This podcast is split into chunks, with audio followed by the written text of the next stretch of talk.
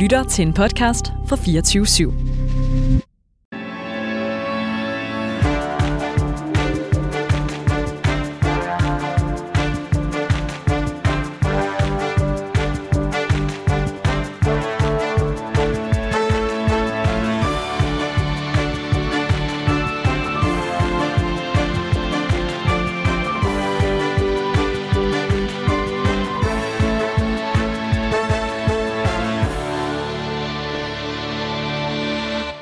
Velkommen til Danmarks mest ærlige debatprogram, Politik på en onsdag.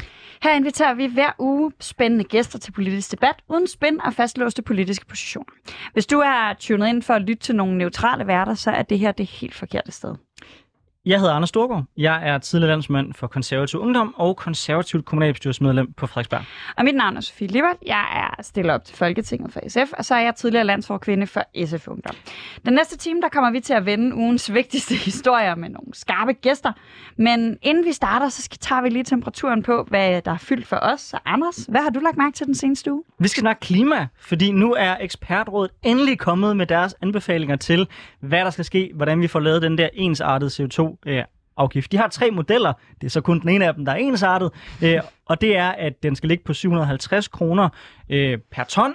Grundlæggende for alle, det vil sige alle, der udleder, det skal de ligge på. Og dem, der så er inde, inde, inde i kvoten allerede, de skal så kun øh, smide halvdelen på. Den anden mulighed, de har, det er, at der skal være en lidt lavere afgift for Oliver Portland og andre virksomheder, der udleder rigtig meget, fordi det også er lidt synd for dem, hvis de bliver presset for hårdt. Og den tredje model, det er, at afgifterne bare generelt er lavere, og særligt lavere øh, for øh, de mest udledende virksomheder, virksomheder, såsom Oliver Portland. Det er de tre muligheder, der er lagt på banen. Jeg skal være ærlig og sige, øh, jeg svarer none of the above. Jeg synes, alle tre, det er for lidt. Øh, Klimarådet sagde femten hundrede kroner per ton. Det her ekspertråd siger det halve, og det tyder nok også på, at dem, der er blevet udpeget til det, er nogle kræfter, regeringen vidste var lidt mere velvillige. Men jeg vil så også sige, hvis man går under model et, altså begynder at se på at sige, Oliver Portland, der laver cement og står for så massive udledninger i vores samfund, I er fritaget, så ender man jo næsten et sted for mig at se, hvor det rigtig giver nogen mening længere. Så ensartet C O to-afgift må være minimum, eller helst lidt højere end det, som ekspertrådet siger, for nu at være helt ærlig. Jamen, det er jeg helt enig i. Øhm, jeg, jeg, jeg, jeg, kan, jeg kan mærke, at jeg bliver så sindssygt provokeret over... Øhm Altså, jeg, jeg er jo grundlæggende et menneske, der, der advokerer meget for, at man lytter til folk, der ved noget om ting, og at man holder op med bare at trække øh, tal og, ud af røven. Øh, men, men jeg bliver så provokeret over, at man har lavet et ekspertråd, som så åbenlyst. Jeg har ikke dykket nok ned i, hvem der har siddet i det her ekspertråd. Hvis vi skal tale mere om det her i det her program, mm. det er meget sandsynligt, vi kommer til at vende det igen, så kommer jeg til at dykke rigtig meget ned i det. Fordi der er noget fuldstændig langt ude over et ekspertråd, og nu laver jeg gåseøjne i radioen, der foreslår halvdelen af, hvad Klimarådet, som jo også består af eksperter, men af klimaeksperter, de ja. foreslår. Og ikke engang de foreslår, de vurderer, at det er nødvendigt. Så kan vi måske diskutere, om man skulle et par hundrede kroner under af hensyn til noget med, hvordan det påvirker vores økonomi. Men man skal jo i hvert fald ikke halvere, og man skal slet ikke halvere i den mest ambitiøse udgave af det ekspertrådet kommer med. Det er så langt ude. Præcis, og det interessante blev, nu skal der være en politisk forhandling, og når øh, ekspertrådet lægger baren her, så bliver det udelukkende en forhandling om, hvor lavt længere kan vi presse den ned. Altså, Jamen, jeg, ned jeg, vil, jeg vil ikke blive chokeret, hvis det her øh, det endte med en aftale, man, man måske ligger på ja, fire hundrede og halvtreds, der så er ensartet. Måske, hvis, hvis vi er heldige. Og det er bare meget, meget langt fra at være nok, til vi når, når hverken halvfjerds procent-målet eller C O to-neutralitet på sigt. Så øh, jeg synes, det er en sort dag for klimaet, det her. Det skal jeg ærligt sige. Jamen, jeg, ja, tirsdag, ja, det bliver ved med at være en sort dag for klimaet, indtil det her det bliver fikset. Og jeg læste mange, der var øh, mange af de sådan... Øh, typisk grønne partiers ordf- klimaordfører, der var sådan, vi er klar til at lægge arm om det her. Og jeg håber virkelig, at de går ind i det der lokale og bare starter på tre tusind, sådan at kompromiset, det kan ende et ordentligt sted. Altså, man bliver nødt til at køre den der nogle gange, hvor man bare virkelig aimer højt, og når, når, når eksperterne spiller ud med syv hundrede og halvtreds, så bliver man nødt til bare at gå ind i det lokale og se, sige et grotesk tal, for at kompromiset ikke ender med at være under syv hundrede og halvtreds. Nå, vi skal også høre, hvad der har fyldt noget på din politiske radar i ugen, der er gået? Jamen, jeg har øh, lyttet til Morgenradio i morges, øh, og øh, hørt, at der er kommet et nyt borgerforslag, og det er jo ikke fordi, at et hvert nyt borgerforslag skal være noget, der fylder på ens politiske radar, men det her synes jeg er sådan lidt interessant, fordi man for, jeg kan ikke huske hvornår, men halvandet års tid siden eller sådan noget, ændrede lovgivningen omkring bloddonation. Fordi Danmark har det indtil øh, under den her regering simpelthen øh, ikke været øh, muligt at donere blod, hvis man er en mand, der har sex med en mand. Så lavede man loven om, sådan at det i øh, dag øh, nu er sådan, at man kan godt donere blod, hvis man er en mand, der engang har haft sex med en mand, bare man ikke har haft sex med en mand inden for de sidste fire måneder. Øh, det betyder altså, at øh, hvis man er øh, seksuelt aktiv homoseksuel eller øh, seksuelt aktiv biseksuel mand, så kan man ikke øh, donere blod i Danmark. Det er for eksempel øh, mænd i faste parforhold med andre mænd. Det kan man jo så sige, jamen det her er jo helt åbenlyst øh, en form for diskrimination, men er det et stort problem? Giver det mening af sikkerhedsmæssige hensyn? Det er et stort problem, fordi vi ret meget mangler bloddonorer i Danmark, øh, og der er rigtig mange af de her mænd, der rigtig gerne ville donere blod. Og argumentet er jo, fordi det er sjovt, når man taler om det her, det var ikke oppe overhovedet på noget tidspunkt, da jeg hørte det i P et morgen i morges. Øh, hvad er argumentet for, at mænd ikke må? Det er jo, at man vurderer, at øh, mænd, der har sex med mænd, har en større risiko for at have H I V. Og den er jo god nok. Det må man jo give dem. Det er sådan, at man cirka halvdelen af dem, der har H I V i Danmark, det er mænd, der har sex med mænd. Og øh, det er nogle gange ikke halvdelen af mennesker i Danmark, der er mænd, der har sex med mænd. Så derfor er der jo en klar overrepræsentation, men vi taler altså stadig om tre tusind seks hundrede mennesker i absolutte tal, øh, og derfor stadig en meget, meget lille risiko for H I V, og man tester i forvejen for H I V i forbindelse med bloddonationer. Så jeg synes, øh, man skal. Jeg er fan af, at nogen bringer den her debat op igen, og jeg er især fan af, at man ikke har accepteret det løst, bare ved at have lavet den her undtagelse omkring, at hvis du har været i cølibat de sidste fire måneder, så må du gerne donere blod. Ja, øh, jeg, ved, jeg ved ikke rigtig, hvad jeg skal sige til det. Jeg synes, altså, hver gang jeg hører den her debat, så er jeg sådan lidt forundret over, at det stadig er en ting. Fordi for mig at se, så er det sådan lidt levn fra, øh, ja, fra en tid, hvor man... Det er lidt en firser-debat. Præcis, hvor man havde sådan en, en, en, en idé om, at det var meget farligt at være homoseksuel, og folk fik mange øh, mærkelige eksotiske sygdomme, og det var ikke noget, som heteroseksuelle par kunne blive ramt af, hvor vi jo også har kunne se øh, senere, at øh, heteroseksuelle par er også blevet ramt af mange af de sygdomme. Så det er sådan lidt... Det, For mig at se, er det sådan lidt et syn på, at homoseksualitet er farlig, som ligger underliggende i hele den her debat, øh, som, som jeg har det meget, meget mærkeligt med. Øh, og jeg, jeg synes, du, du siger det i virkeligheden meget fint, at man, man tester jo i forvejen øh, for, for H I V, øh, når, man, øh, når man skal lave de her blod, blod, øh, overførsler. Så det er jo fair nok, synes jeg.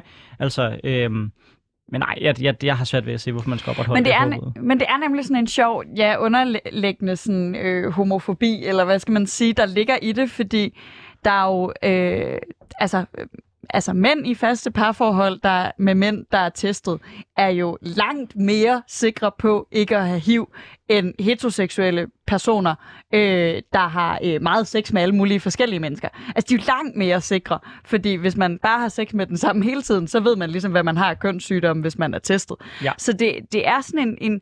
Og det er så fascinerende, at det er... Altså nu har vi i det seneste program, som man kan finde på sin foretrukne podcastplatform, hvis man ikke lige har lyttet med, diskuteret omkring vielser i Folkekirken og samkønnede par, hvor man kan trods alt komme, eller hvor man kommer med nogle teologiske argumenter nogle steder.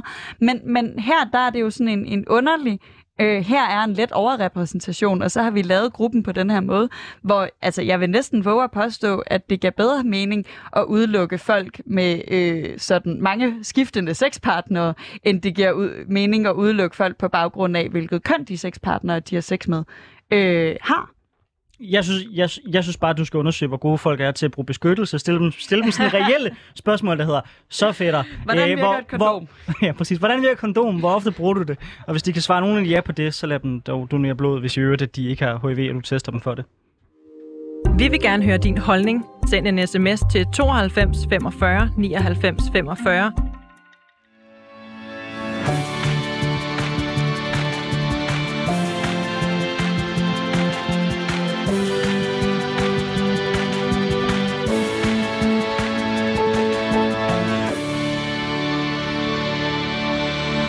Og så har vi fået gæster ind i studiet, øh, som så småt er kommet hen til mikrofonerne. Den første, det er dig, Tobias Weische. Du er landsformand for Dansk Folkepartis Ungdom. Velkommen til. Tak for det. Når vi får nye gæster i studiet her, så øh, inden vi går i gang med dagens debat, så kan vi godt sådan tænke os lige at høre, hvad der sådan ellers fylder for jer for tiden. Hvad fylder på den politiske dagsorden? Hvad har I lagt mærke til i ugen, der er gået? Så hvad fylder for dig for tiden? Der er rigtig mange ting, der fylder for mig lige nu, vil jeg sige. Altså, vi har jo øh, også lige haft et årsmøde i mit parti, hvor det er, at vi har fået valgt ny formand, så det er selvfølgelig noget, der har været meget, meget vigtigt. Udover det, så vil jeg sige, at jeg var jo til, til demonstration i går. Det er jo ikke noget meget seriøst noget, jeg rigtig gør. Nej. Men, øh, men det kom jeg altså til, fordi der var jo netop en demonstration mod den nye øh, E U-lovgivning på øh, dyrevelfærdsområdet, øh, hvor det er, det var meget vigtigt for os jo. Og understreger, at det er, at vi står sammen med dyrelægerne til, at de kan, kan man sige, passe deres dyr, pleje deres dyr i overensstemmelse med dansk praksis. Så jeg var til demonstration okay. første gang. Hvis man nu ej, overhovedet intet har hørt om den her nye dyrevelfærdslovgivning, kan du så kort ridse op, hvad er øh, efter din mening problemet med den? Jamen problemet det er øh, simpelthen... at det er, at E U, kan man sige, nu går ind og ensretter reglerne så meget, så det er, at de dyrlæger, vi har i Danmark, ikke kan, kan man sige, praktisere deres lægegerninger over for de dyr, de har, i overensstemmelse med den danske dyrevelfærdslov, for der er en række øh, produkter, antibiotika osv., som det er, man ikke længere øh, må bruge på samme vis som før. Og det skaber en række problemer for de dyrlæger, vi har i Danmark, og det synes vi selvfølgelig i, i Dansk Folkeparti og D F U er vigtigt at markere, at øh, der står vi sammen med dyrlægerne. Tobias, jeg skal, jeg skal være ærlig at sige, jeg var lidt fascineret over den udmelding, øh, også fordi den kom lige kølvandet, nærmest ovenpå, at man øh, fra Dansk Folkepartis side også meldte ud, at øh, det vil være et krav til en fremtidig borgerlig regering, øh, at man skal melde sig ud af menneskerettighederne. What's the deal? Altså, hvorfor er de går så meget op i dyr? Velfærd og så lidt op i menneskerettigheder? Jamen det er jo fordi, at det er altså, at menneskerettighederne i den grad, kan man sige, jo er nogen, vi jo egentlig, jeg mener, har vi nedskrevet i grundloven. Det er ikke nogen, jeg mener, vi hverken skal have en E U-menneskerettighedsdomstol for at, at have, men som overruler mange gange dansk lovgivning. Det, der er vigtigt egentlig her, det er jo, at Dansk Folkeparti er faktisk et af de første partier, hvis ikke det første, der faktisk er dyrevelfærden på dagsordenen. Det var også der havde den første dyrevelfærdsordfører, og det er fordi, vi egentlig mener, det er vigtigt, at politikerne og vi som mennesker egentlig også tager et ansvar for dem, som jeg jo sig selv ikke har en stemme, altså dyrene. Og der mener vi, at det er rigtig vigtigt, at vi i Danmark egentlig har en høj grad af dyrevelfærd. Vi skal også byde velkommen til dig, Bo Heide-Jochimsen. Jeg håber, jeg udtaler dit navn korrekt. Du er direktør for Projekt Udenfor. Hvad fylder noget sådan på jeres politiske dagsorden lige nu? Jamen, man kan sige, at den her uge, det er uge seks, så der skal vi i gang med at tælle de hjemløse, så vi kan se, hvor mange vi har. Det er udskudt et år på grund af corona. Så det fylder rigtig meget. Det fylder måde bare både sådan rent praktisk, at vi skal ud og tælle øh, om natten, og vi skal ud og tale med dem, vi kender, og have udfyldt nogle skemaer for at høre, øh, hvorfor de er endt i hjemløshed, og så vi kan få et overblik over, hvad de kære politikere kan sætte af af penge til de forskellige grupper. Så det fylder rigtig meget. Øh... Det lyder vildt spændende. Tæller man hjemløse en gang om året simpelthen? Nej, men vi har gjort, man tæller, i Danmark tæller man hver anden år, okay. øh, men nu er det så blevet hver tredje år, fordi der var corona sidste år, øh, og de tal er sådan rimelig afgørende for, øh, hvilken retning man går, hvor i forhold til sidste gang, der fandt man ud af, at der var rigtig mange unge, øh, stigning i unge hjemløse for eksempel, og så lavede man en indsats på det. Ja. Øh, så det er, det er nogle vigtige tal, og øh, stor tak til Vives, som år efter år går ind, og, og det er et kæmpe stykke arbejde, men det, det er sådan noget, vi rigtig godt kan lide, fordi nogle gange, øh, der kan det blive meget politisk, øh, og øh, meget langt fra hverdagen, så det her med, at man øh, laver noget forskning, man laver noget viden, og så kan vi sætte os ned, og så kan vi bruge det. Øh, det virker rigtig godt for os i projektet udenfor. Har I nogen fornemmelse for, hvordan jeg ved ikke, hvad man skal sige, mængden og, og hvem, der er hjemløse, har udviklet sig de seneste tre år? Har corona, altså, har I nogen fornemmelse for, om det er nogle drastisk anderledes tal, I kommer til at se, end det var sidst, øh, man lavede den her optælling? Det er altid svært at spå.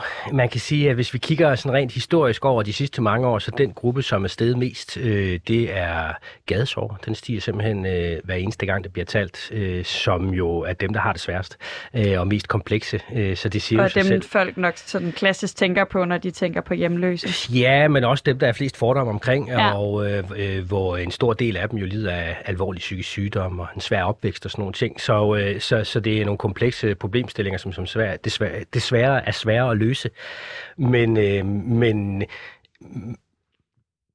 om det bliver flere eller færre, Det er et godt spørgsmål. Jeg tror i hvert fald ikke, at i den her omgang, at vi ser færre, fordi at det er først nu, at, at det sådan rent politisk, man har besluttet sig for at lave en god hjemløsstrategi, som først skal til at i gang, som bunder ud i noget housing first, som virker fantastisk de steder, man bruger det.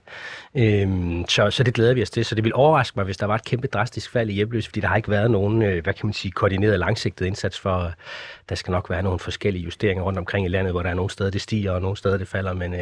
Kan du forklare lytterne, hvad housing first er? Jeg har arbejdet for socialrådmanden i Aarhus, så jeg er all in, men jeg tænker, der er en del lyttere, der udover det åbenlyse i navnet godt lige kunne bruge en uddybning. Jamen, man kan sige, at i Danmark, der har man i mange år valgt sådan en uh, trappetrinsmodel, hvor du starter på gaden, og så uh, hvis du har overskud til det, så kan du komme på en natcafé, og hvis du gør det godt der, så kan du komme på en herberg, og hvis du gør det der, så kan du komme i lejlighed. Og det har gjort, at der er mange, der måske når et trin og falder tilbage igen, også fordi man er sammen med mange andre, der har store problemer. Øhm, så man har fundet ud af i, i U S A for mange år siden, og brugt det meget i Canada og i Finland. Hvis man vender den om og så siger, jamen først og fremmest, så skal du have et stabilt hjem, så kan vi arbejde med de andre ting. Og hvad er et stabilt hjem? Jamen det er et sted, du kan lukke døren. Det kan sagtens være øh, sammen med andre udsatte, men det er et sted, du kan lukke døren. Det kan også være din egen lejlighed, eller i Projekt Udenfor, der har vi tænkt sådan noget, som vi har prøvet med, hvis man hører mange stemmer og alt muligt. Det kunne også være en campingvogn, eller en, en husbåd, eller hvad det er, man har brug for. Men at man ligesom har et stabilt hjem, øh, før man går i gang, i gang med at arbejde med de alvorlige ting. Jeg tror, vi kender det alle sammen. Hvis det er, at man har en periode, man sover dårligt og har problemer med kæresten og ikke får spist, så kan det være besværligt bare at, øh, at tage de små ting. Så, øh, så, så det, og det, der egentlig er bedst ved den model, synes vi, det er, at den er videnskabeligt bevist over mange år, at det virker. Øh, og igen, det er sådan noget, som vi synes er helt vildt nødvendigt i de her tider, hvor, øh, øh, hvor meget politik handler jo om at positionere sig, og det handler om at få stemmer og de her ting, hvor, hvor vi gerne, øh, vi er jo en N G O, så vi har jo ikke øh, nogen politisk holdning, men vi kan rigtig godt lide ting, der virker, øh, fordi vi ser, øh, hvad kan man sige, effekten af dårlige beslutninger, øh, dårlige politiske beslutninger ser vi altid på bunden af samfundet, øh, så, øh, så vi kan rigtig godt lide, når der bliver lavet noget god viden, Øh, som bliver ført ud. Tobias, hvor står I egentlig henne i det her spørgsmål? Altså i Dansk Folkeparti, uh, housing first, er det noget, som I er åben overfor? Øhm, og har I eventuelt alternative løsninger til, hvad man kan gøre ved? Jamen, jeg synes, jeg synes, det lyder som en rigtig, rigtig god idé. Altså, jeg vil sige, det er egentlig også noget, jeg er egentlig ret glad for, der er kommet mere på dagsordenen rundt omkring. Da jeg selv øh, sad i byrådet i en kort periode i Frederikssund, øh, der var jeg egentlig selv med til at lave en hjemløs strategi for Frederikssund Kommune, og derfor tror jeg også, det er rigtig vigtigt, men også tænker det her ind på flere niveauer end måske bare Folketinget, men der vil også opfordre kommunerne til at se på, hvad kan de egentlig gøre øh, ude i de enkelte byråd for at komme det her problem til livs. Øh, fordi jeg må indrømme, det er noget, jeg egentlig opfatter, uden at have statistikkerne på mig, men som faktisk er, er stigende problem visse steder. Altså, øh, jeg har i hvert fald inden for de seneste halvandet år flere gange set hjemløs øh, i Frederikssund, og for dem af de lytter, der ikke ved, hvor Frederikssund ligger, den lille provinsby op i, op i Nordsjælland. Og det er altså ikke noget, man er vant til at, at se. Øhm, så jeg synes helt klart, at nogle af de her initiativer virker øh, rigtig, rigtig gode, og jeg tror, det er meget vigtigt, at vi egentlig overvejer, hvilke sociale tiltag, der skal til, for at, øh, for at vi kan komme i mål. Øhm, man kan sige, altså, øh, jeg tror egentlig, der er bred opbakning til, til, til housing first. Det, der er spændende for mig at sige, det er jo det her med, at man ude i provinsen ser en større form for hjemløshed, øh, og det er der jo mange årsager til. Øh, Du har ret i, det er steget øh, over de sidste ti år, og det gør det nok også, hvis vi ikke får implementeret den her housing first strategi.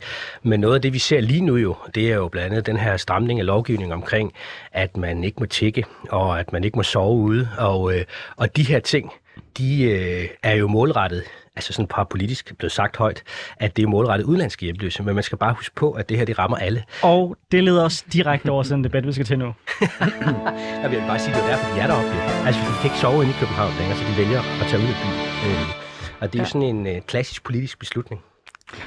Du lytter nemlig til Politik på en onsdag med Anders Storgård og Sofie Liebert, og vi har i dag besøger Tobias Weische, som er landsformand for Dansk Folkepartis Ungdom, og Bo Heide-Jochimsen, der er direktør for Projekt Udenfor. I sidste uge der faldt afgørelsen i en principiel sag om tiggeri. Højesteret vurderede, at en tigger fra Litauen ikke havde fået sin, ikke havde fået sine menneskerettigheder krænket, og derfor skulle dømmes tres dages ubetinget fængsel. Konkret der havde manden tigget ved indgangen til Københavns hovedbanegård. Og den her sag var altså endt i højesteret, hvilket den jo gør, når den bliver anket flere gange. I Danmark er det nemlig ulovligt at tigge, og i to tusind og sytten der vedtog man en skærpelse af den lov, som betød, at tiggeri ved stationer, gågader, supermarkeder og i offentlig transport kan resultere i fjorten dages ubetinget fængsel, hvor politiet ellers øh, skal udstede en advarsel, hvis tiggeriet finder sted andet sted. Det har nærmest til alle tider været forbudt at tække i Danmark, dog med undtagelser tilbage i tiden. Den politiske debat handler derfor ofte om straframmen og hvilke værktøjer, der skal bruges til at forhindre tiggeriet. I vores nordiske naboland er sagen dog en helt anden. Tiggeri er forbudt i nogle enkelte eller i nogle kommuner i Norge, mens det er helt tilladt i hele Sverige. I dag starter vi med det principielle spørgsmål, burde det være tilladt at tigge i Danmark? Eller burde vores nordiske naboer i stedet lære af os? Bo Heide-Jochimsen, hvad tænker du? Jeg, jeg, jeg tror godt, jeg kan fornemme, hvor du står henne i det her spørgsmål. Men, øh... Jeg vil starte med at sige, at for mig handler det jo øh, ikke om, på hvilken side man er rent politisk. Og jeg vil også sige, at jeg har stor respekt for øh, det danske demokrati og for, for domstolene. Så alle de ting, jeg er med på. Konsekvenserne af det, man gerne ville, man ville ikke have E U-borgere til at tække på gaden i Danmark, har en kæmpe konsekvens for udsatte danske borgere. Og især de udsatte borgere. Så, så det her med, at man... At man fra politisk side prøver at løse nogle meget, meget komplekse problemstillinger ved straf, det, har ikke, det virker ikke her, og det har aldrig virket. Vi har set det, når man har prøvet at, at lave visitationszoner på Vesterbro i forhold til stofbuer.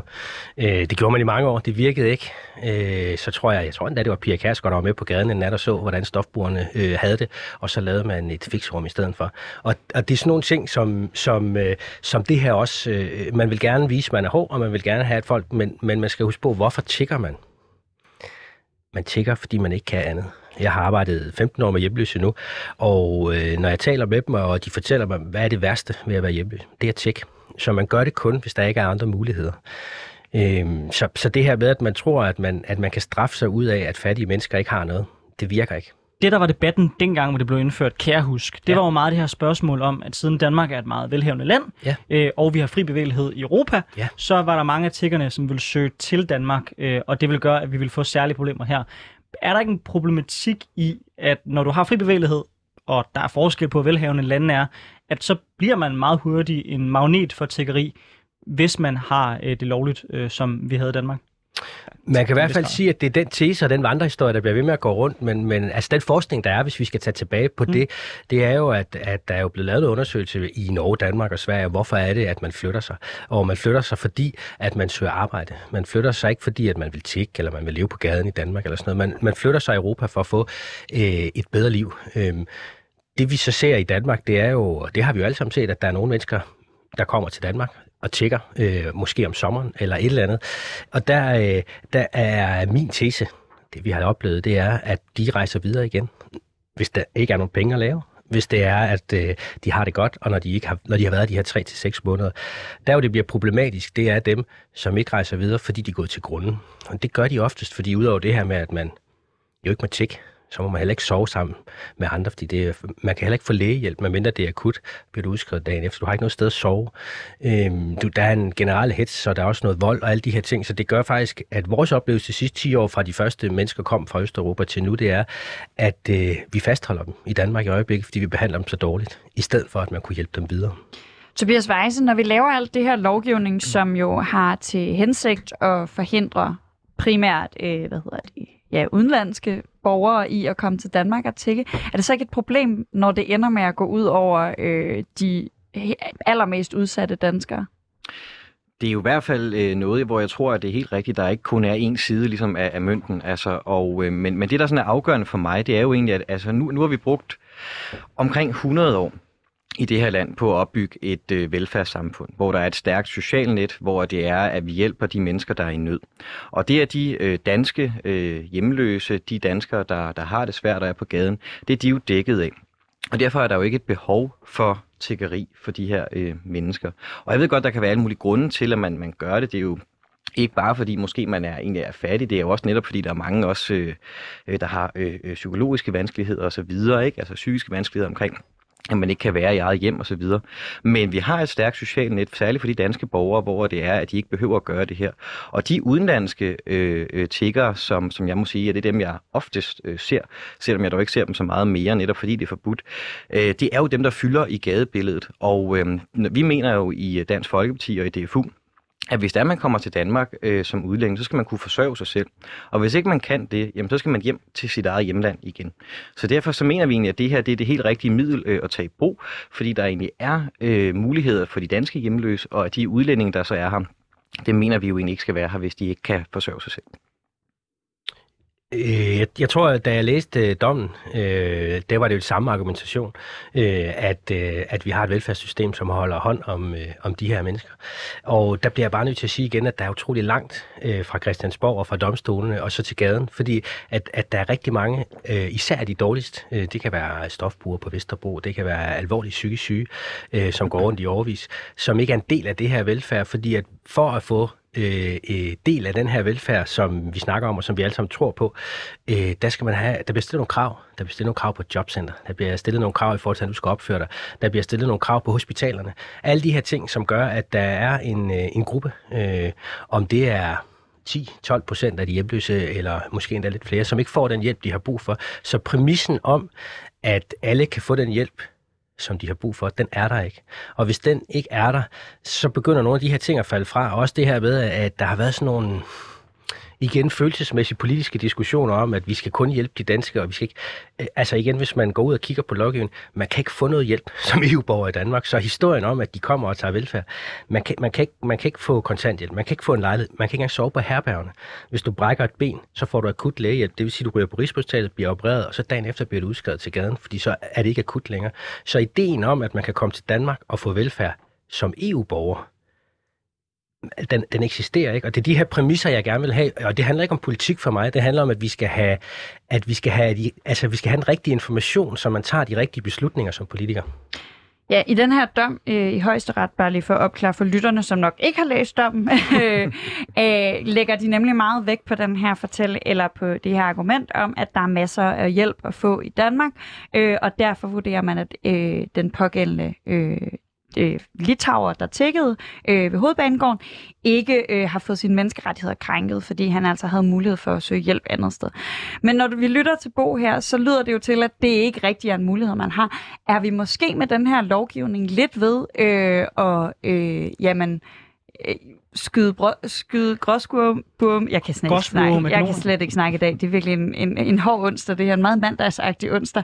Nå, er vi ved at gøre en masse politisk, som vi i virkeligheden havde alt muligt andet, der forsikrede allerede? Fordi vi allerede sagde, at øh, jamen, hvis ikke du er dansker, må du ikke komme på herbergerne. Hvis ikke du er dansker, så må du ikke øh, få kontanthjælp. Hvis ikke du er dansker, så kan du ikke være en del af den her, den her, den her ydelse. Er vi ikke ved at bare lægge mere lovgivning oven på øh, noget, et problem, som der allerede er masser af løsninger på, Tobias? Jamen, jeg er egentlig meget interesseret i at hele tiden at få nuancerne med, også omkring, om den lovgivning, man har i dag, er god nok, særligt på de sociale, øh, kan man sige, tiltag, der bliver taget, og man skal gøre ting anderledes. Men det, der jo ligesom må være øh, formålet her og pointen, det er jo at sige, at vi har et stærkt velfærdssamfund i Danmark. Vi er et samfund, der tager os af de svageste. Og derfor så er det ikke en nødvendighed for vores borgere, for danske borgere, at ligge på gaden. Og det vi jo så egentlig skal til ligesom at, at komme hen imod, det er også, altså, de danskere, som har behov for hjælp, det mener jeg ved Gud skal have den hjælp, som de har behov for. Og det er både, når det gælder, som du siger, om det er stofmisbrugere, det er folk med psykiske vanskeligheder osv., så skal de have den hjælp. Men jeg tror bestemt ikke, man hjælper dem ved at sige, at man godt må ligge og tække på gaden. Samtidig med, at det er også er, at i hvert fald i det gadebillede, jeg går i, der ser jeg meget få øh, danske tiggere. Jeg ser øh, ofte øh, østeuropæiske tiggere, som i den grad også er organiseret.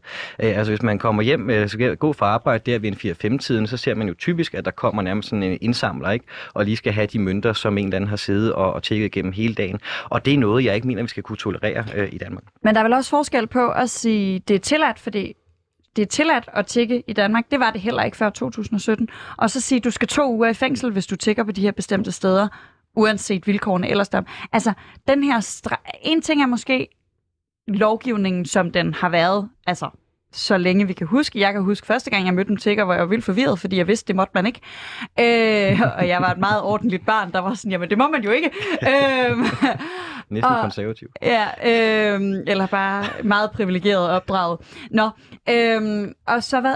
Og så forskel på at sige, vi strammer den endnu videre og siger, jamen hvis du gør det her, en ting var det før var forbudt, men nu skal du direkte i fængsel i fjorten dage, hvis du gør det her. Altså den stramning, hvorfor er den vigtig for jer? Jamen den er vigtig netop for at egentlig også at ramme dem, som vi gerne vil ramme, og det er øh, primært de øh, udenlandske tiggere, som sagt i den grad er organiseret. De bruger det her som levebrød i Danmark. Altså det er jo mennesker, der i den grad ikke tænker på at komme til Danmark, fordi at de gerne vil have et arbejde, eller gerne vil have en ny start på livet, eller gerne vil bidrage til samfundet. De kommer her med et eneste formål, og det er at tække. Og der mener jeg ikke, at det er noget, vi egentlig skal tolerere. Jeg synes også, at det er, at det har skabt en større grad af tryghed i de byer, hvor det er netop, at man ikke ser, at gadebilledet er fyldt med, med tiggere. Og mit fokus, og det er derfor, det egentlig kunne være fedt at få nogle nuancer, særligt kommer i det sociale område med, det er jo at finde ud af, hvad kan vi gøre for at hjælpe de danske tiggere, som måske har behov for en anden hjælp, end den de får i dag. Super kort bemærkning. øh, det, det kan vi ikke. Kort bemærkning, det kan vi ikke. Jeg vil bare lige sige, at det er jo komplekst det her. Jeg vil bare sige, at, at det her det er jo sådan et helt klassisk, øh, at man i mange år har sagt nogle ting, og så bliver det rigtigt. Fordi at der er igen, øh, Rockwoolfonden har lavet en stor undersøgelse omkring det her, der er ikke noget billede, der viser noget som helst organiseret grupper, der tager til Danmark og tjekker. At det er blevet en historie, og den bliver brugt rigtig meget, og den bliver med til at stigmatisere. Så, så det her med at blive ved med at sige noget, det gør det ikke rigtigt. Øh, det vi oplever, det er, at det kan sagtens være, at der er nogle mennesker, som hjælper hinanden. Øh, men, men, men når man prøver at stigmatisere på den her måde ved at sige, at det er organiseret kriminalitet, så er det jo fordi, vi gerne vil have, at de skal være mindre værd, og vi skal sammenligne dem med rockere og alle de her ting. Og det er slet ikke det, det er. Det er fattige mennesker, der prøver at overleve. Så, så øh, igen, og det er ikke for at være efter specielt Dansk Folkeparti eller nogen andre, for vi hører det rigtig meget på socialområdet. For mig handler det om, at vi bliver bare nødt til at være ærlige omkring, hvad er det, vi ser, og så gør vi noget ved det. Fordi at, at vi har jo prøvet nu med stramninger i ti år øh, på E U-borgere, der lever på gaden. Det har ikke hjulpet. Altså øh, tværtimod, der, der er jo flere nu, end der var for ti år siden. Dem, der er her, de har det dårligere.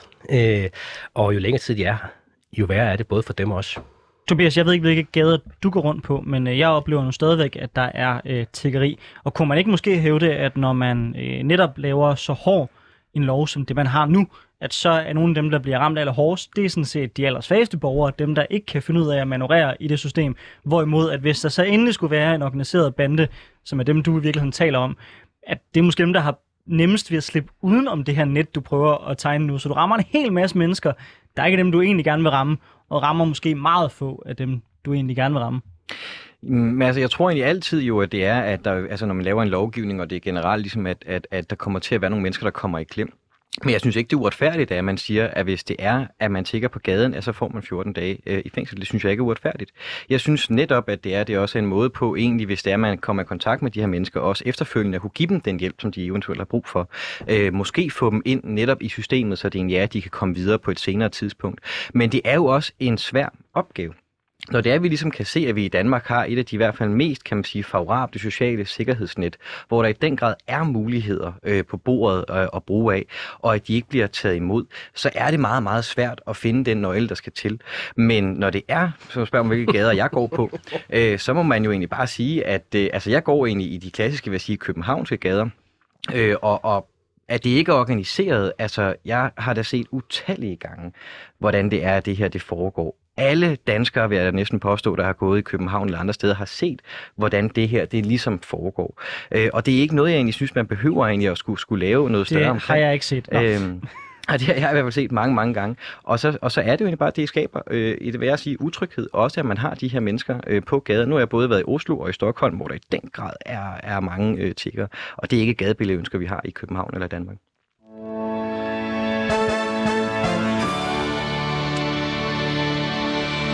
Du lytter til Politik på en onsdag med Anders Storgård og Sofie Liebert, og vi har i dag besøg af Tobias Weische, der er landsformand for Dansk Folkepartis Ungdom, og Bo Heide-Jochimsen, der er direktør for Projekt Udenfor. Og i dag debatterer vi, hvad vi stiller op med nogle af de mest udsatte i samfundet. Højesteret vurderede i sidste uge, at straffen for tiggeri ikke er et brud på menneskerettighederne. Den vurdering kommer dog efter, at den europæiske menneskerettighedsdomstol sidste år vurderede, at det var et brud på en kvindes menneskerettigheder, da hun i Schweiz blev dømt for at tigge. Advokaten Mads Pramming udtaler til Altinget om det, at den danske tiggerlov er strengere end den schweiziske, og jeg er derfor ikke et sekund i tvivl om, at den danske tiggerlov er i strid med menneskerettighederne. Når en rumænsk kvinde ikke kan idømmes bøde eller fængsel for at tigge på gaden i Schweiz, så er det lysende klart, at vi har et problem i Danmark, hvor tiggeri automatisk giver fjorten dages ubetinget fængsel. Tobias Weische, hvis den europæiske menneskerettighedsdomstol skulle komme med samme vurdering af den danske sag, vil du så være klar til at se på lovgivningen? Altså, jeg tror, at hvis den europæiske menneskerettighedsdomstol, uanset hvad den kom med, så tror jeg, jeg vil stå på den anden side, ikke? Altså, og, så hvis og, de og siger, at det er super fedt, så er du pludselig... Nå, jamen, så kan vi måske begynde, ikke? Men, men altså, øh, så har lidt en, en, en effekt på mig. Nej, altså det vil jeg ikke. Altså, altså jeg synes netop, altså, at det her, det er jo noget, der også kunne være rigtig skræmmende, fordi hvis det egentlig også var det modsatte billede, så kunne det jo være, at vi også i Danmark blev tvunget til at skulle se på vores lovgivning. Så jeg var egentlig glad for, den, for det udfald, der var. Jeg synes, det er vigtigt, at det egentlig også er på sådan et her område, at man har den fleksibilitet i et land til egentlig også at kunne lave de regler, hvor det er, at man mener ligesom, at det passer bedst til, til vores virkelighed. Så, så det vil bestemt ikke have nogen effekt på mig. Altså vi er lidt tilbage til det der med, med menneskerettigheder. Jeg ved godt, at den europæiske menneskerettighedsdomstol har sådan en i anden effekt for jer i Dansk Folkeparti, at den både er europæisk og handler om menneskerettigheder. Men jeg bliver sådan lidt nysgerrig på, fordi hvis vi nu... Øh, det er ret mange artikler, Øh, der bliver peget på. Det er øh, artikel otte, som tit er den, I er vrede på. Det er artikel tre, det er artikel fjorten. Jeg har ikke tænkt mig sådan lige at stå og liste øh, nødvendigvis op, hvad, hvad enkelt, men det er sådan en ret bred øh, anklage om, at der er ret mange af det, der hedder menneskerettigheder, altså som handler om, at vi siger, at hvert menneske har ret til nogle for eksempel forskellige ting, for eksempel ikke at blive diskrimineret eller behandlet umenneskeligt. Er det ikke et problem, hvis vi har en lovgivning i Danmark, som krænker grundlæggende rettigheder ved det at være menneske? Jamen det har vi heller ikke. Altså øh, den europæiske menneskerettighedsdomstols største øh, kan man sige, formål, det er jo egentlig at beskytte alle dem, som det netop er egentlig er et problem her i Danmark, ikke? Det er at beskytte alle de udlændinge, som begår kriminalitet, der ikke kan blive sendt hjem. Det er at gøre sig Levakovic-familien, de danskere, der kommer i krise i grad, som i den grad egentlig kun bruger deres opholdstilladelse her til at lave problemer. Det er den europæiske menneskerettighedsdomstol, der gør, at vi ikke kan sende dem ud og så videre.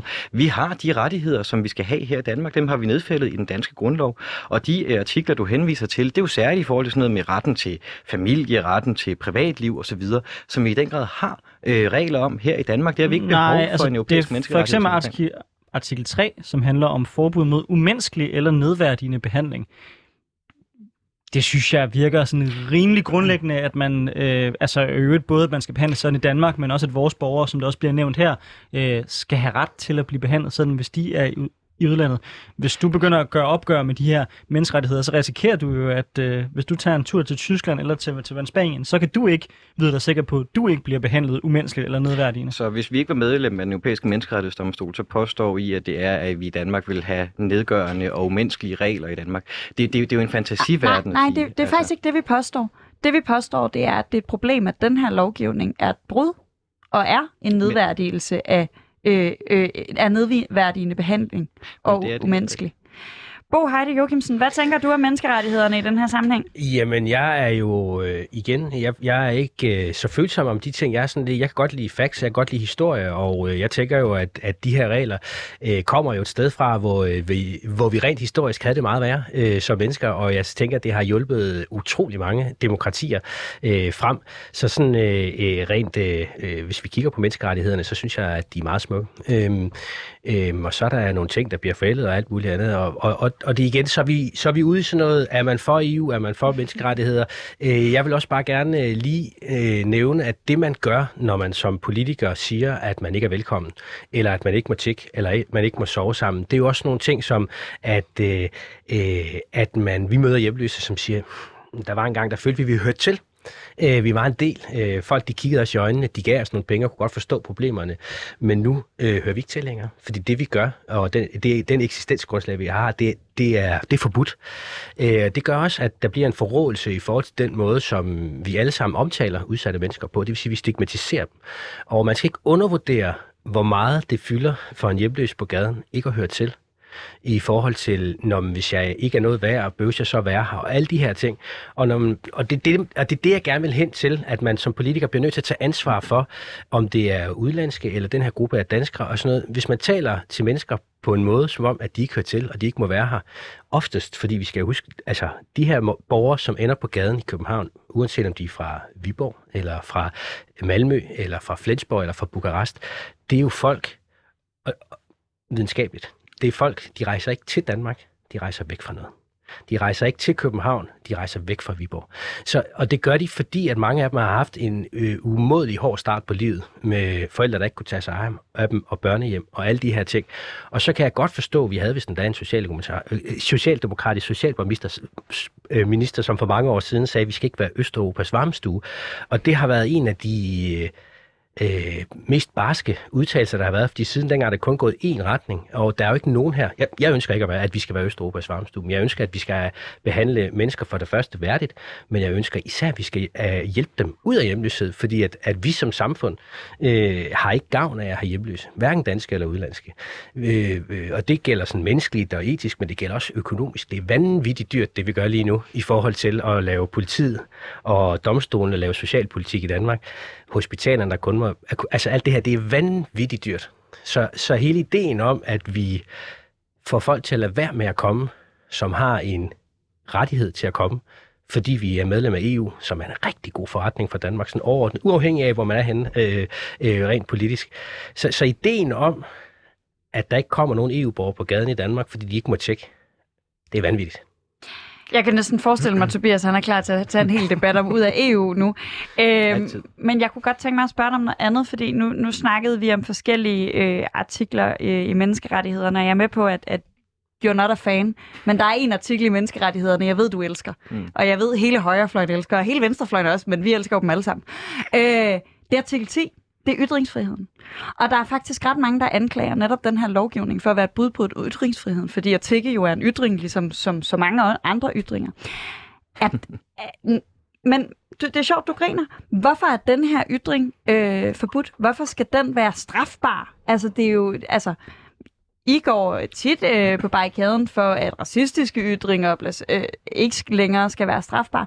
Hvorfor skal en ytring, der handler om at bede nogen, der er jo ikke noget sådan voldeligt, eller, altså, det er jo bare en, en, en, en ytring om, at man ønsker, at nogle andre skal støtte en økonomisk. Hvorfor skal den ytring være ulovlig?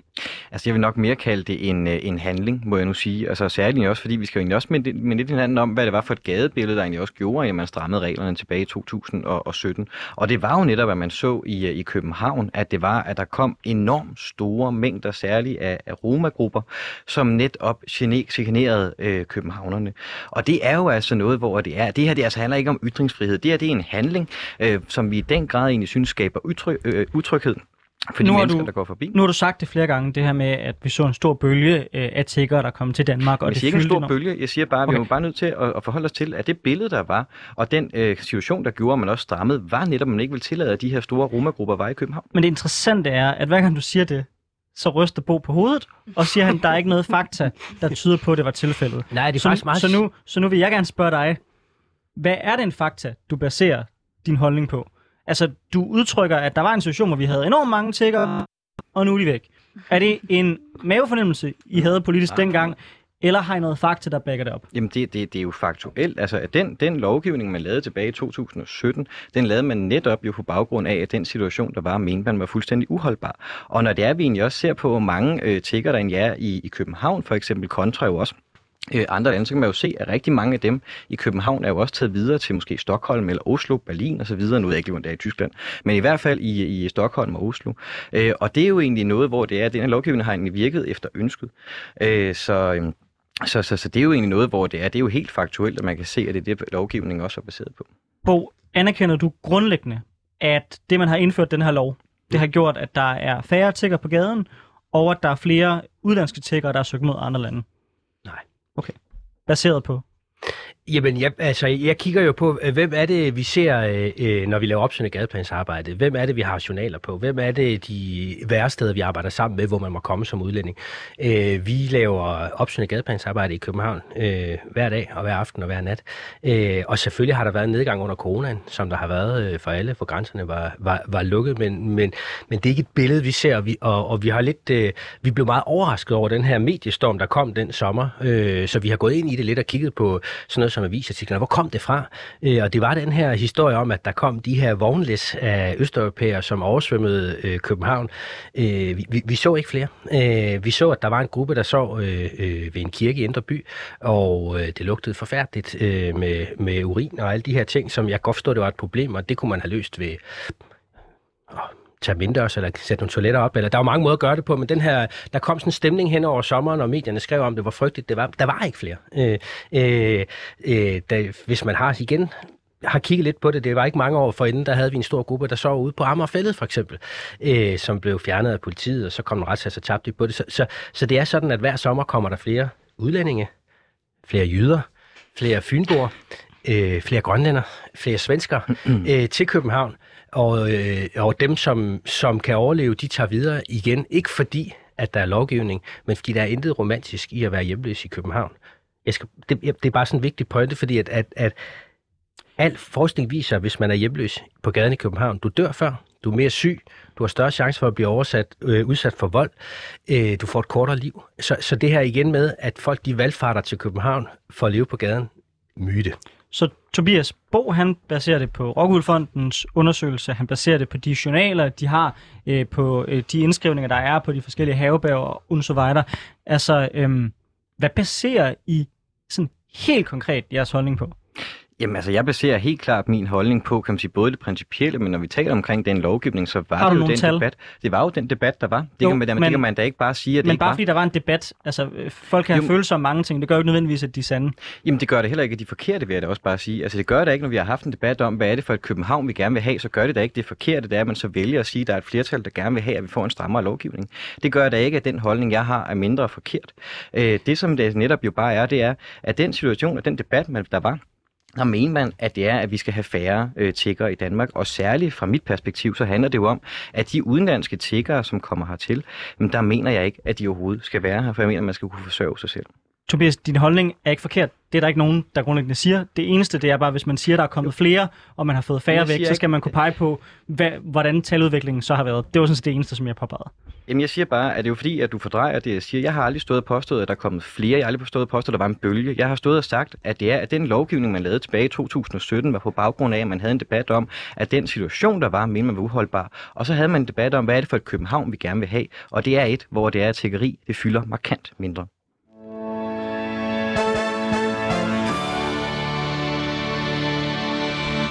Og du lytter til Politik på en onsdag med Anders Storgård og Sofie Liebert, hvor vi i dag har besøg af Tobias Weische, der er landsmand for Dansk Folkepartis Ungdom, og Bo Heide-Jochimsen, der er direktør for Projekt Udenfor.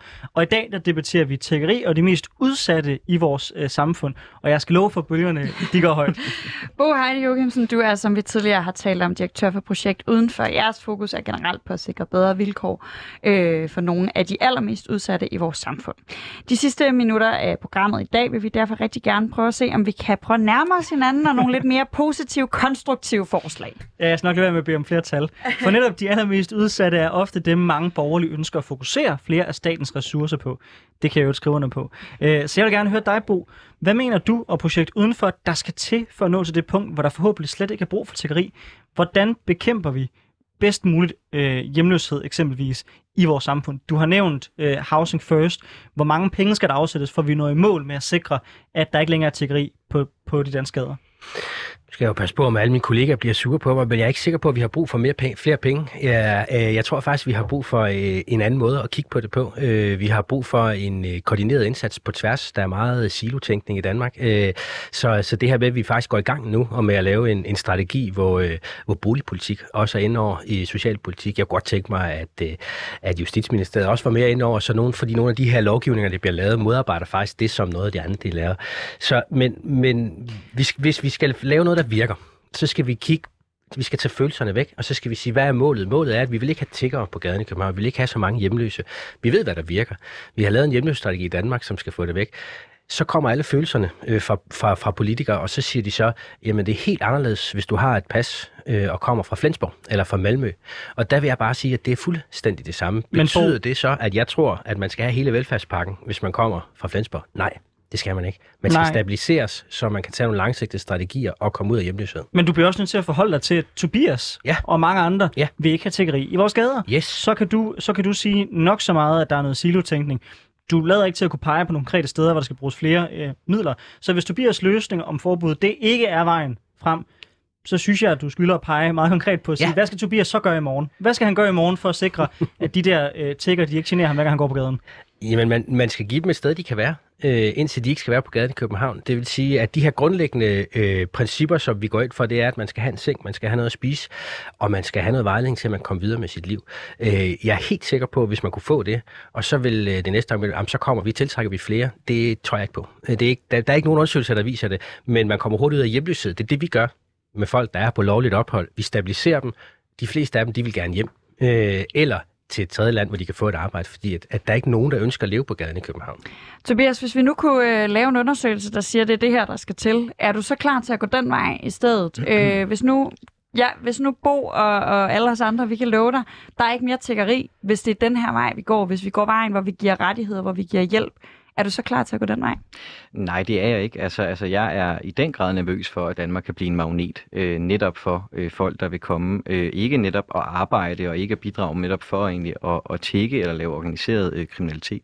Øh, jeg mener, at de udlændinge, som, som kommer hertil, der ikke kan forsørge sig selv, øh, og hvis de gerne vil hjem, så synes jeg, at, at de bare skal, skal have hjælp til at komme hjem.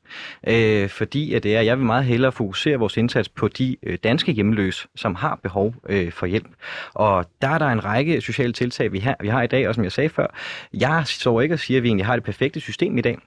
Jeg tror egentlig, at der er mange ting, man måske skal til at gøre anderledes, til at gøre bedre, øh, og, og det er jeg egentlig frisk på at kigge på. Hvad nu hvis, du vil gerne have den her opdeling mellem, hvad nu hvis vi lavede en lovgivning, det ved jeg godt, man ikke må, øh, men hvis vi lavede en lovgivning, der sagde, danskere må gerne tække. Danskere må gerne, nej, øh, nej den er du heller ikke med på, Bo. Jeg kan se, at tiden den løber. Jeg vil bare lige fortælle en lille anekdote, som, fortæl, som er rigtig, rigtig fin måske at slutte af på, men, men i hvert fald i forhold til sådan rent historisk, hvis man er så nørdet som mig, som har arbejdet femten år med hjemløshed og kigget på de øh, problematikker, der har været. Da jeg startede for femten år, der er det aller, aller største problem, der var på gaden i København, det var, hvis der var en hjemløs fra Aalborg, der endte på gaden i København. Fordi dengang, der skulle man have hjælp af sin hjemkommune. Øh, det vil sige, at hver eneste gang han endte i Aalborg, eller i København, så blev han sendt med tog til Aalborg. Og det skete, og, og der var ikke nogen, der tog stilling til, og alt muligt, der var ikke noget hjælp. Det fik man løst ved at finde ud af, at det er jo helt vanvittigt. Lad os da hjælpe ham, den her borger, hvor han er. Og nu har vi lavet noget lovgivning, der gør, at uafhængigt, hvor man er henne i Danmark, og hvor man har haft sin sidste adresse, så kan man få hjælp. Altså, og, og det viser bare, at hvis man har sin historie med, så kom der nogle år efter, så er det de skandinaviske borgere. Men Bo, jeg, jeg synes det er interessant, du nævner det som et positivt eksempel, fordi det jeg hører, det er, at kommunerne i dag bare skubber hjemløse rundt, fordi der ikke er nogen, der har et ansvar, bortset fra det sted, hvor de, hvor, hvor de vender tropper op. Så hvordan er det en positiv løsning? Det har jo bare skabt sådan en konkurrence mellem kommuner om, at så skal de i hvert fald ikke være på deres jord. Jamen man kan sige, for mig var det for at lave en, en, en connection i forhold til det her med, at det hjælper ikke noget, og så sige, at øh, dengang var det øh, Aalborg Kommune, der skulle hjælpe, eller nu er det så Bukarest, der skal hjælpe, eller sådan noget. Det kan godt være, at du kan have ret i, at der har været noget skubberi, men for det enkelte menneske har det faktisk gjort en forskel, at man som hjemløs i København ikke blev sendt to gange om ugen til Aalborg. At man som hjemløs i København faktisk kunne gå ned på mændenes hjem eller på, på, på andre steder og få den hjælp, man har brug for i situationen. Ja. Så, så, så det har faktisk hjulpet for det enkelte menneske, at vi har en stigning i hjemløshed, at, at, vi, at vi har nogle, nogle, nogle, nogle udfordringer, som gør, at vi har lavet en hjemløsestrategi, som kommer til at virke. Det er jo, altså, det er jo nogle andre ting, ikke? Nu kan man så ikke glædesakse bare lade være med at bruge ressourcer på hjemløse, fordi hvis du ikke bruger nogen ressourcer på hjemløse, så rører de hjemløse måske til Ballerup, og så er det ikke det problem længere. Så kan man sige, se, vi har et fald på hjemløse, der er så stort, at vi nærmest ikke har nogen tilbage. Altså, det, det er en helt anden debat, vi tror, vi skal have på et senere tidspunkt. Tobias, du skal også have lov til at komme på banen her. Hvad, hvad kan vi gøre bedre? Hvad, kan, kan vi mødes et eller andet sted her? Kan vi, kan vi sætte noget i søen, der kan, der kan samle alle mennesker i det her studie? Jamen, det håber jeg da. Altså, altså, vi kan vi er jo enige om målet i hvert fald, tror jeg. Ikke? Det altså, tror jeg også. Og det er vi nok sådan rimelig tit i Danmark, ikke? Så det er bare lige midlet derhen. Øhm, altså, jeg tror jo egentlig på, at det er som sagt, at vi skal da til at finde ud af, hvorfor er det, at der måske er rigtig mange mennesker, der har behov for hjælp, der ikke tager imod den håndsudrækning, man, der, der bliver givet. Hvad er det for nogle øh, incitamenter, der gør, at de simpelthen ikke kan, kan magte det? Øh, og der tror jeg, man skal til at sætte ind, og jeg ved ikke, om det er flere penge, det er i hvert fald noget, du siger, det ikke er, øh, men om det er en anden måde at arbejde på. Nå ja, men, øh, men, men om det er en anden måde at arbejde på. Altså jeg tror, det er det, man skal prøve til at finde ud af, altså, og så vil jeg som sagt egentlig gerne fokusere vores øh, ressourcer bedre, netop øh, på de øh, danske hjemløse, som jeg i den grad mener, vi skal støtte op om, vi skal bakke op om, og vi skal sørge for, øh, kan få en øh, varm ting at sove i, og forhåbentlig komme over på den anden side få et godt liv igen. Straf, straf og, og krav, der ikke er realistiske, er en stor del til, at folk bliver fastholdt i, i hjemløshed i Danmark. Og det blev de sidste ord i dagens debat om hjemløshed og nogle af de mest udsatte borgere, som vi tog med afsæt i, at der er faldet en dom i højesteret omkring, at det ikke er, der vurderer, at det ikke er imod menneskerettighederne, øh, at det i Danmark er ulovligt at tigge. Ja, Bo Heide-Jochimsen, tusind tak, fordi du var med, og også tusind tak til dig, Tobias Weische fra Dansk Folkepartis Ungdom, for at gøre os klogere på, hvor I står henne i den her sag. Hvis man synes, det her det var interessant, og man gerne vil høre mere, så kan man finde Politik på en onsdag på den podcast-platform, øh, som man bruger. Jeg er altid øh, sådan en mand, der altid øh, forsvarer Spotify, så det gør jeg også i dag, at der kan man altså altid finde os. Øhm, Og jeg, jeg begynder snart at synes, Spotify er okay igen, så det kan være, at jeg også bare vil øh, anbefale, at det er den podcastplatform, man vælger. Men man kan i hvert fald finde masser af gode politiske debatter, lige der, hvor man helst øh, vil finde det.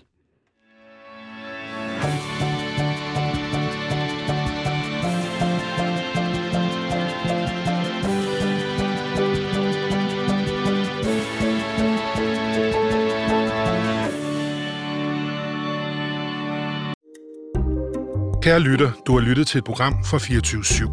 Du kan finde meget mere modig, nysgerrig og magtkritisk taleradio på fireogtyve syv-appen. Hent den i App Store og Google Play.